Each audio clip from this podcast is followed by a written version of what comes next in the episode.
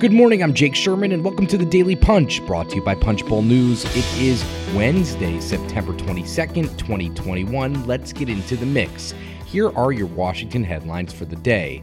Number one, problems on government funding and the debt limit. Number two, the White House leans in on Biden's agenda. And number three, a big Republican ad campaign on Biden's Build Back Better agenda. Let's get into the mix. We are eight days from the government shutting down and about a month, give or take, until the debt ceiling hits. And, um, the White House and congressional leaders need to figure out where they are on on this uh, on funding the government. So last night, the um, the House passed a bill to increase the debt limit until 2022. Suspend the debt limit. That means they don't actually have to vote for a number. They just vote to suspend the debt debt limit until after the 2022 elections. And um, on government funding, they've funded the government until December until they can get a full year spending bill in place.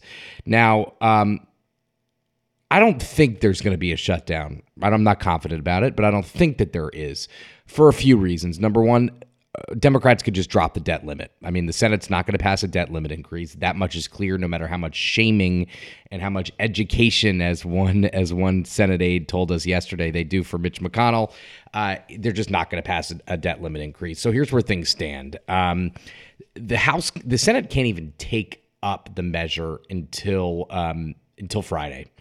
Uh, Senate Majority Leader Chuck Schumer has set up a bunch of nomination votes, so the Senate's going to be in session anyway Thursday and Friday, and um, just the way they sent it over, it can't be taken up quickly.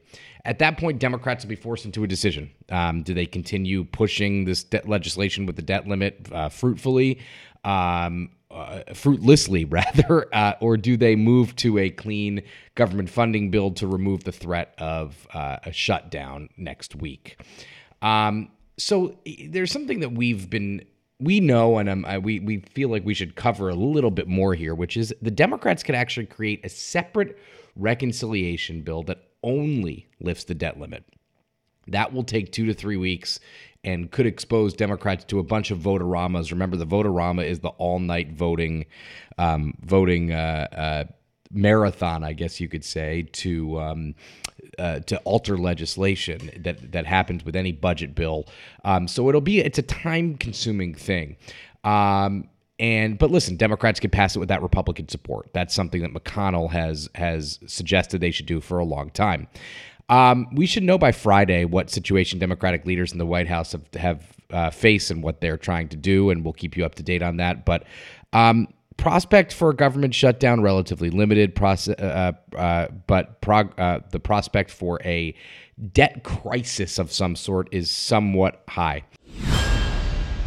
Number two, the Biden agenda. The White House wakes up. Uh, the White House today is going to host uh, Speaker Nancy Pelosi, Senate Majority Leader Chuck Schumer, and a bunch of Democrats to talk about the president's agenda. He, uh, he's going to host a meeting with moderates, including Josh Gottheimer, Stephanie Murphy, Stephen Horsford, uh, Susan DelBene, and Mike Thompson. So that's a group of uh, moderates, a group of progressives, Pramila Jayapal, Mark Pocan, Barbara Lee, and Jim McGovern. Some senators are going. Uh, we don't have their names, but um, we have to imagine it'll include uh, the the typical suspects. We'll get those names and get back to you.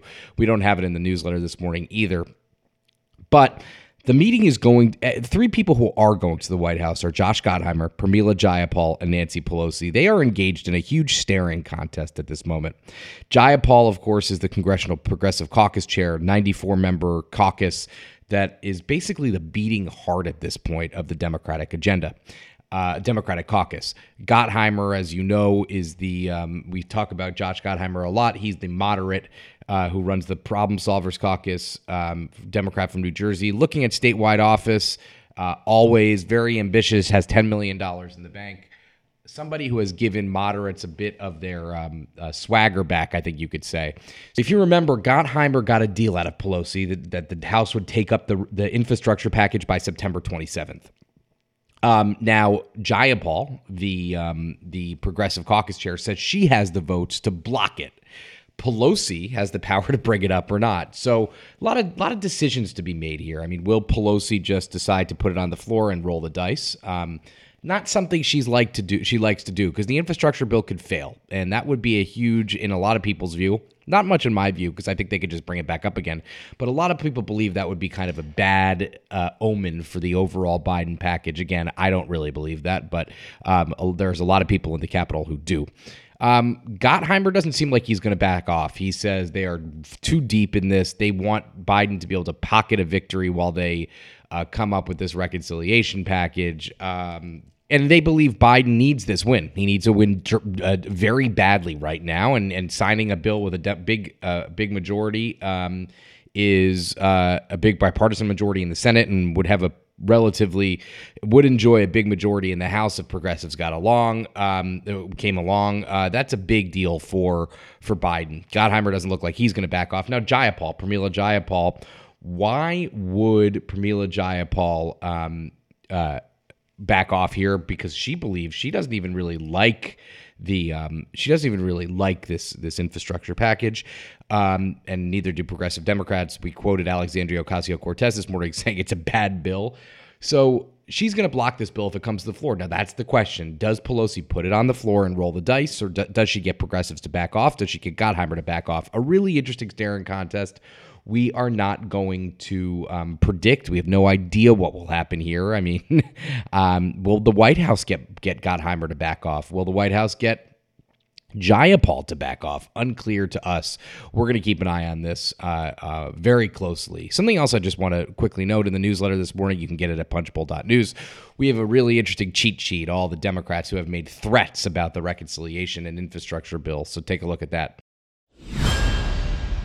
Number three story of the day uh, the pressure campaign. The American Action Network has launched a campaign uh, worth seven and a half million dollars on TV against Democrats. This is a AAN American Action Network is an outside group aligned with House Republicans.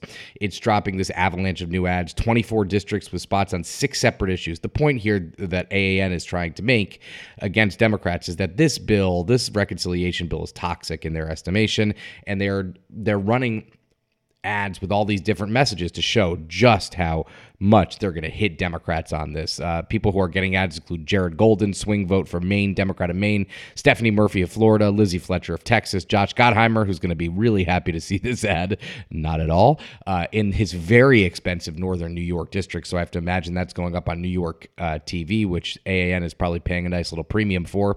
Vincente Gonzalez of Texas, Carolyn Bourdeaux of Georgia, uh, very interesting to us. Pelosi's in a lot of these ads, but so is Alexandria Ocasio Cortez, uh, which is really interesting. So they're trying to make AOC an issue uh, in this campaign. And with that, leave us a rating and review. Smash that follow button. That's how you get people to listen to our podcast. You like it, other people will like it too. You can subscribe to Punchbowl News at punchbowl.news. Have a wonderful day and stay safe.